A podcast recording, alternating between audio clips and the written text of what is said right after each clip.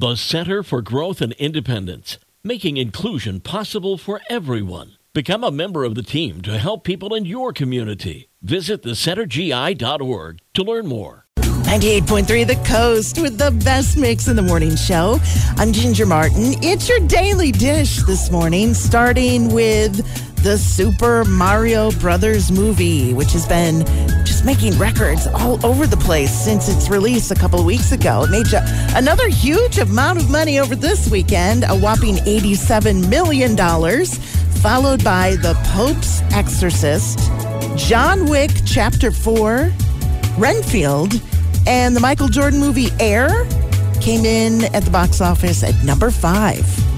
You may have heard a rumor floating around last week that Matthew McConaughey and Woody Harrelson might be brothers.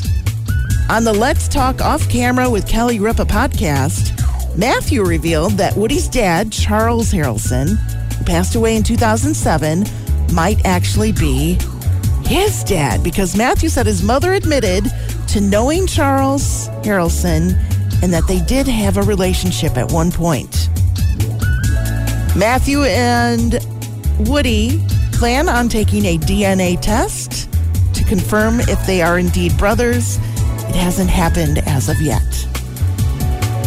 And in case you didn't know, Ryan Seacrest celebrated his last day as co host on Live with Kelly and Ryan last Friday. Kelly cried while gushing about Ryan's goodness, kindness, charm, and brilliance.